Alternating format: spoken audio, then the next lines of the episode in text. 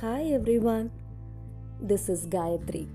You are listening to G3 tale Time.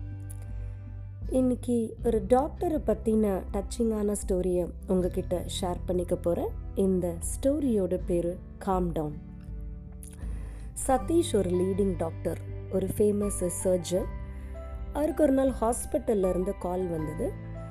Doctor ஒரு patient ரொம்ப சீரியஸாக அட்மிட் ஆயிருக்காங்க. நீங்கள் இம்மீடியட்டாக ஹாஸ்பிட்டலுக்கு கிளம்பி வாங்க. நம்ம சர்ஜரி பண்ணாதான் அவரை காப்பாற்ற முடியும். அவரோட கண்டிஷன் இஸ் வெரி கிரிட்டிக்கல் உடனே கிளம்பி வாங்க அப்படின்னு கால் வந்தது. சதீஷ் வந்து ஒரு நிமிஷம் கூட வேஸ்ட் பண்ணாமல் இம்மீடியட்டாக ட்ரெஸ் சேஞ்ச் பண்ணிவிட்டு கார் எடுத்துகிட்டு ஹாஸ்பிட்டலுக்கு வேகமாக கிளம்பி போனார். ஆப்ரேஷன் ரூமில் நுழையிற இடத்துக்கு முன்னாடி பார்த்தா அந்த பேஷண்ட்டோடைய மொத்த ஃபேமிலியும் கண்கள் முழுக்க சோகத்தோடையும் கண்ணீரோடையும் காத்துட்டு இருந்தாங்க. அந்த பையனோட அப்பா ரொம்ப ரெஸ்ட்லெஸ்ஸாக இருந்தார். அவர் டாக்டரை பார்த்துட்டு டாக்டர் ஏன் இவ்வளோ லேட்டாக வரீங்க என் பையன் எங்கள் உயிருக்கு போராடிட்டுருக்கான் நாங்கள் நாங்கள் எல்லாம் வந்து என்ன பண்ணுறதுனே தெரியாமல் காத்துட்ருக்கோம். நீங்கள் கொஞ்சம் கூட ரெஸ்பான்சிபிளே இல்லாமல் இவ்வளோ லேட்டாக வரீங்களே டாக்டர் என் பையனுக்கு ஏதாவது ஆச்சுன்னா நீங்களா என் பையனை திருப்பி கொடுப்பீங்க? அப்படின்னு அழுகையும் கோவமாக கத்தினார். டாக்டர் உடனே சொன்னார் சார் ப்ளீஸ் காம் டவுன் நான் அந்த கால் வரும்போது நான் ஹாஸ்பிட்டலில் இல்லை. நான் வீட்டில் இருந்தேன்.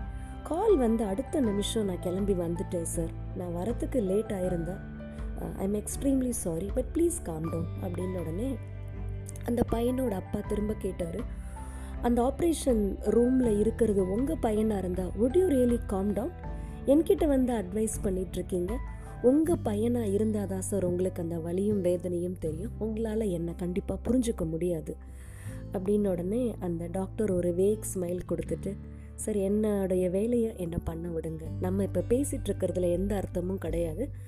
I will give my best to save your son by God's grace எல்லாம் நல்லா நடக்கும்னு நான் நம்புகிறேன் நான் இங்கே நின்று பேசி டைம் வேஸ்ட் பண்ண முடியாது சார் அப்படின்னு சொல்லிட்டு அவசர அவசரமாக ஆப்ரேஷன் தேட்டருக்குள்ளே போயிட்டாரு. இந்த டாக்டர் பேசின விதமும் அவர் நடந்துக்கிட்ட விதமும் இந்த பையனோட அப்பாவுக்கு சுத்தமாக பிடிக்கல.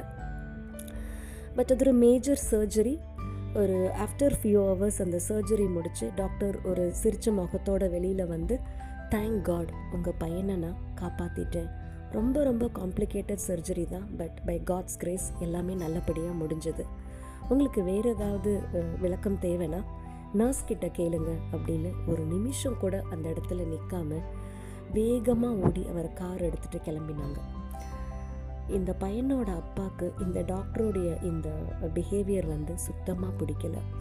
வைஸ் இஸ் ஸோ அரகண்ட் ஒரு டாக்டர் வெளியில் வந்து அந்த பேஷண்ட்டோடைய ஃபிசிக்கல் கண்டிஷனை ஒரு ரெண்டு நிமிஷம் நின்று எங்ககிட்ட சொல்ல முடியாத அளவுக்கு அப்படி என்னங்க அந்த டாக்டர் அவ்வளோ பிஸி அவர் வந்தது லேட்டு என்ன வந்து காம் டவுன்னு சொன்னார்.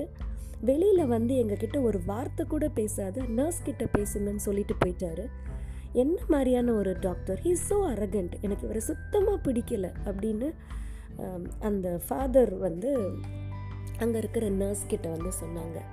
நர்ஸ் உடனே இதை கேட்டுட்டு இருக்கும்போதே அங்கே கண்ணில் தண்ணி கொட்டிகிட்டே இருந்தது. இந்த பையனோட அப்பாவுக்கு ஒன்றுமே புரியல. நர்ஸ் நீங்கள் எதுக்கு அழறீங்க? என் பையன் பொழைச்சிட்டான். உங்கள் எல்லாருக்கும் ரொம்ப ரொம்ப தேங்க்ஸ் நீங்கள் எதுக்கு அழறீங்க? நான் டாக்டரை தான் திட்டினேன். நான் உங்களை ஒன்றும் சொல்லலையே.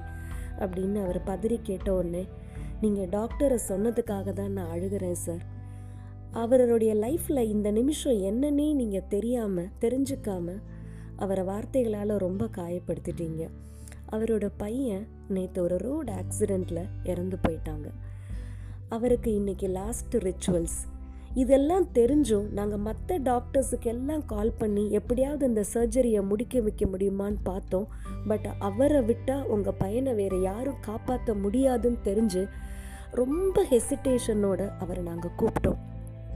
சார் நீங்கள் வந்தால் தான் இந்த பையனை காப்பாற்ற முடியும் சார் உங்களுடைய வீட்டோட நிலைமை எனக்கு நல்லா தெரியும்.